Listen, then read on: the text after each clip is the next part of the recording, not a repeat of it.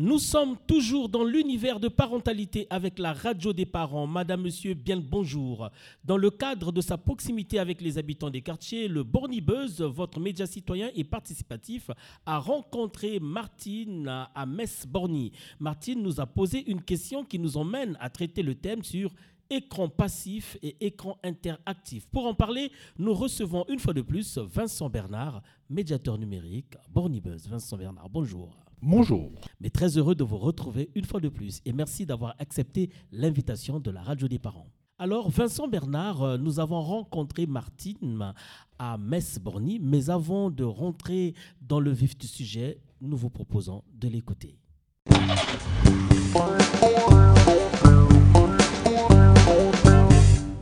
Bonjour madame, Bonjour. vous avez des enfants? Oui, trois. Trois de quel âge? Euh, Sydney a 18 ans et les jumeaux vont avoir 12 ans. Ils vont avoir 12 ans, ok.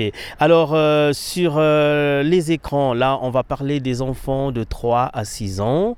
Euh, S'ils ont 12 ans, c'est qu'ils ont quand même eu cet âge. hein.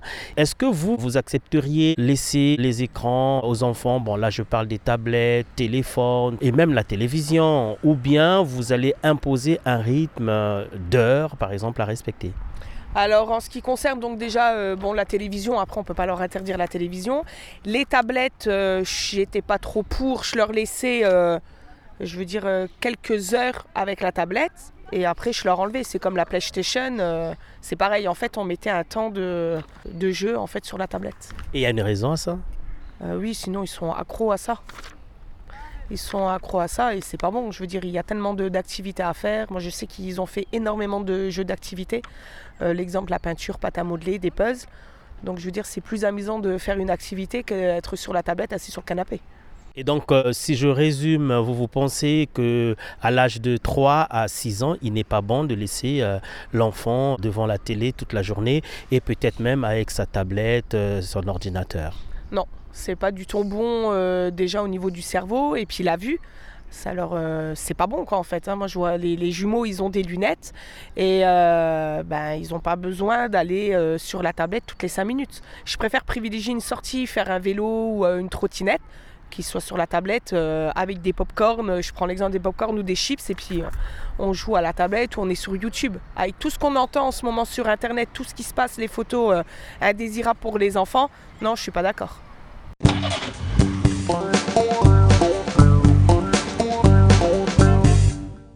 Vincent Bernard. Alors, effectivement, hein, avec euh, l'apparition des tablettes, c'est comme si euh, nous avions redécouvert la télévision. L'écran de la télévision est dit passif, alors que l'écran de la tablette est dit interactif. Bien que dans les deux cas, nous sommes en présence d'un écran, l'un et l'autre n'ont pas les mêmes fonctionnalités. À la télévision, on suit une narration. Dans un jeu vidéo, sur une tablette, un ordinateur ou une console, on interagit avec un environnement virtuel. La difficulté est que sur une tablette, on peut jouer à un jeu vidéo ou regarder des vidéos. Selon les cas, elle est donc un écran passif ou un écran interactif. L'un n'est pas préférable à l'autre, et il vaut mieux réfléchir en termes de ce que l'on y fait. Jouer aux jeux vidéo n'est pas équivalent à regarder un dessin animé. Ces deux activités ne sont pas mauvaises. Elles seraient plutôt plus ou moins adaptées à l'âge de l'utilisateur. Pour aller vite, avant trois ans, certains vont dire avant deux ans, c'est euh, l'association américaine de pédiatrie, les écrans, qu'ils soient interactifs ou passifs, ne sont pas recommandés.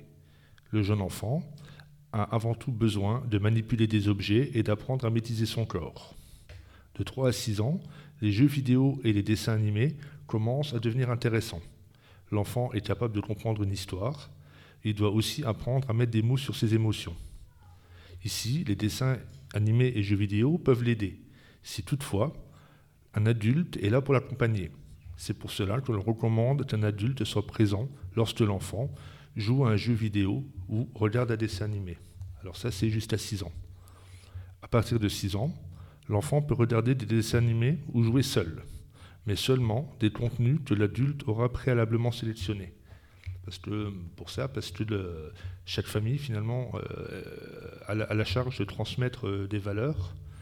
Et euh, ben voilà, on ne peut pas vouloir élever son enfant dans un climat non violent et lui permettre de jouer à des jeux de guerre. Les, deux valeurs peuvent re- entrer en contradiction. Et c'est la contradiction qui n'est pas bon pour l'enfant. Et ce n'est qu'à partir de 9 ans que l'enfant pourra choisir ce à quoi il veut jouer ou ce qu'il veut regarder. Par contre, l'adulte doit se rendre disponible pour discuter avec l'enfant de ce qu'il vient de voir ou faire. En fait, les écrans ne sont pas mauvais. C'est ce que l'on y fait qui est plus ou moins adapté. De même, ils ne rendent pas les enfants accros, parce que les enfants ne sont simplement pas en mesure de savoir ce qui est bon ou mauvais pour eux.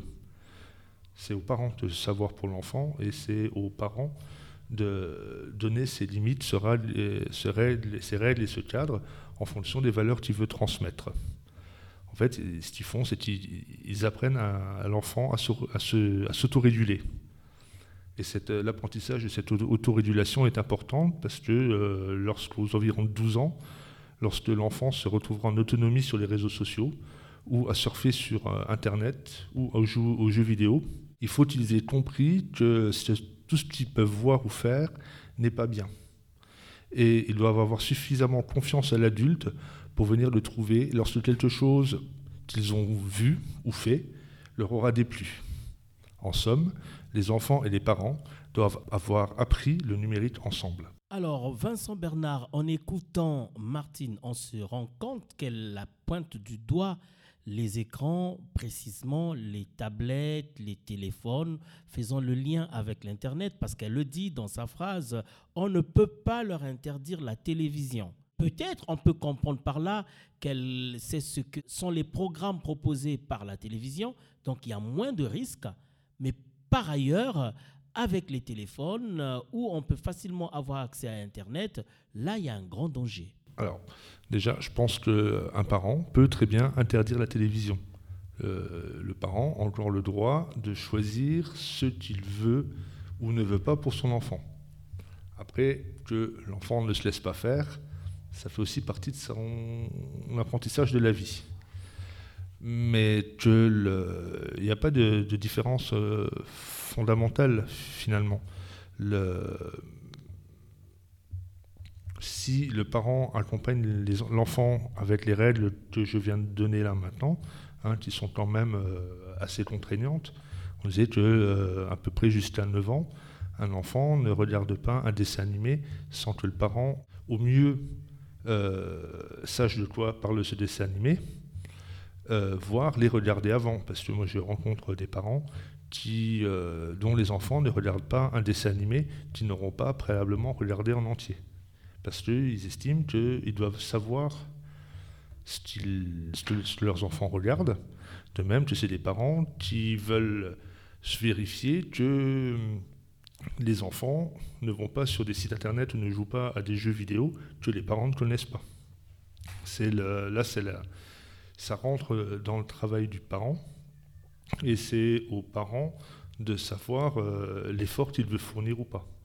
Maintenant, ce que je viens de donner là, c'est l'exemple le, mieux. L'exemple le pire, c'est un enfant qui serait laissé euh, livré à lui-même euh, et au contenu qu'il voit sur la tablette et la télévision. Mais en, on remarque en discutant avec des parents et euh, voilà, en discutant de ce qui se passe, comment ça se passe dans les familles, on est toujours dans un entre-deux où les parents bricolent et généralement les parents bricolent plutôt bien. Alors, euh, elle dit euh, c'est plus amusant de faire des activités que de rester assis sur le canapé. Euh, c'est pour dire qu'elle, elle pense que faire des activités, c'est mieux.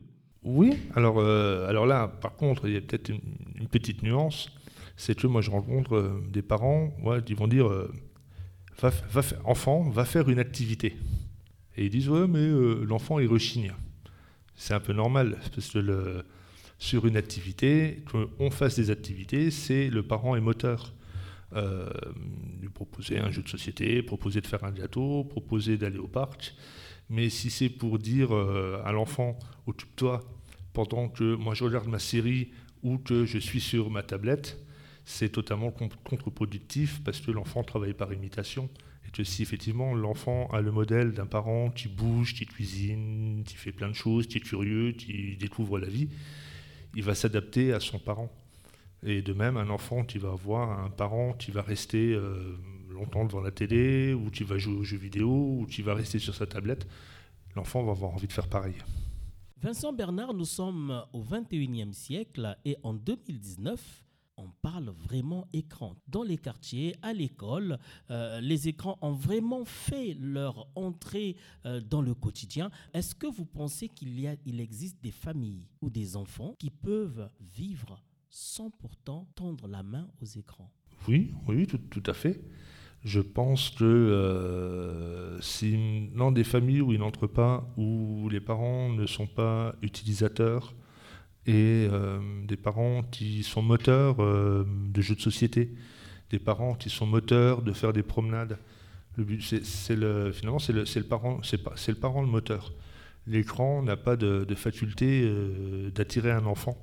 Voilà, c'est l'exemple que je donne toujours. Hein. Un smartphone, s'il est posé sur une table et qu'on ne s'en occupe pas, bah, il vit sa vie de smartphone et euh, personne ne, il reste neutre et, et si personne ne s'intéresse, ne s'intéresse à lui, il n'intéressera personne. Pourtant, on voit des parents aujourd'hui qui n'ont pas assez de connaissances sur l'usage euh, des téléphones euh, ou Internet, ils s'y connaissent pas vraiment, mais pourtant les enfants, eux, sont assez compétents pour aller sur des réseaux sociaux. Bah, les, oui, les enfants sont, sont curieux de, de ces choses-là parce que c'est des, sujets de discussion que les enfants vont avoir entre eux, ça fait partie euh, de leur socialisation. Euh, moi, je rencontre beaucoup de parents qui vont dire euh, Oui, mais moi, j'y connais rien et j'ai pas trop envie d'apprendre. Là, voilà, ce que je réponds, c'est qu'il n'y a personne qui va les obliger à apprendre, mais par contre, avoir une simple curiosité sur ce que fait son enfant, parce que finalement, la, curiosité du parent, elle ne doit pas tant se porter sur euh, les jeux vidéo, les contenus, etc. La curiosité doit se porter sur son enfant. Qu'est-ce que mon enfant aime faire?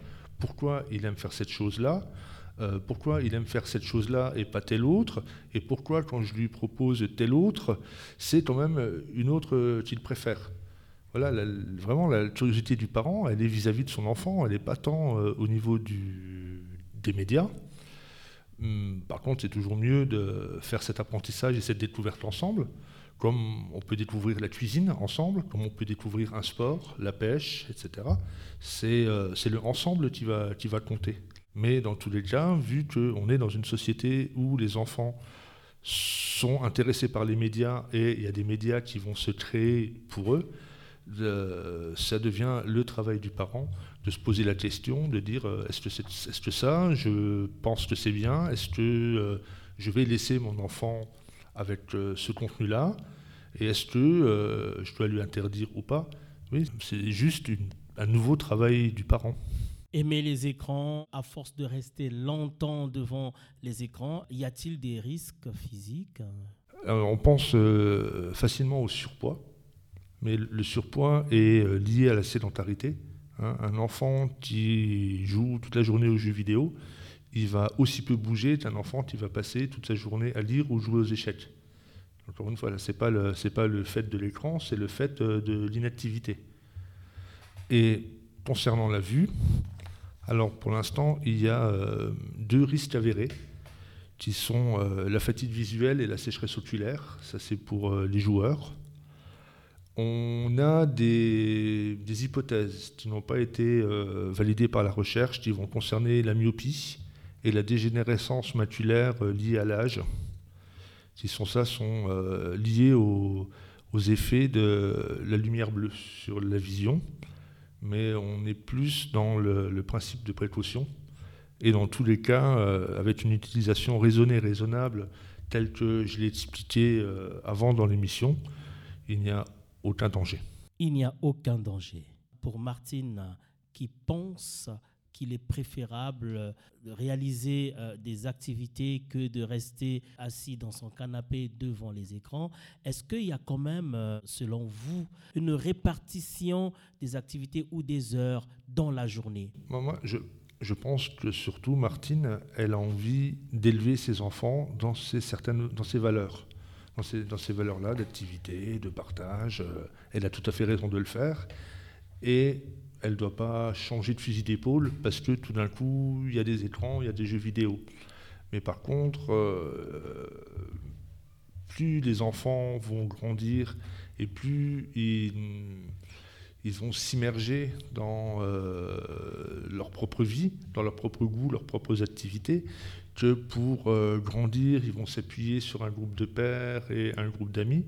Forcément, vu que la socialisation maintenant des préadolescents et des adolescents passe autour des, outils numériques, c'est peut-être le moment où elle va devoir euh, assouplir ses règles et être plus tolérante sur ses principes pour que euh, ces enfants puissent développer leurs propres goûts, leurs propres intérêts et leurs propres opinions. C'est peut-être, bah, c'est même souvent est le plus dur pour les parents, de, lâcher ce lest pour euh, permettre aux enfants de, grandir et de devenir eux-mêmes. Et pensez-vous que c'est très important pour des parents d'avoir une connaissance sur des, outils numériques? Ah, Je dirais pas, euh, je dirais pas tant que c'est sur les outils, mais c'est de leur enfant de qu'est-ce que leurs enfants aiment et qu'est-ce que leurs enfants font avec ces outils-là?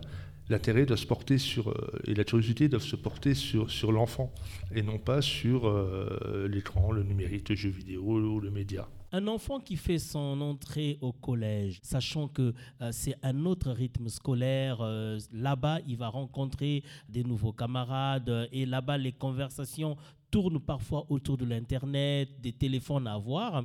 Et cet enfant qui vient dire à ses parents, j'ai besoin d'un téléphone, que doivent faire les parents? Alors, ce qui se passe quand même dans beaucoup de familles, c'est que euh, c'est le parent qui donne le premier téléphone à l'enfant en rentrant au collège. Et doit-on attendre que l'enfant le demande ou le parent doit-il anticiper? Ah, Ça, c'est le. Je pense que chaque parent fait comme il veut ou comme il peut.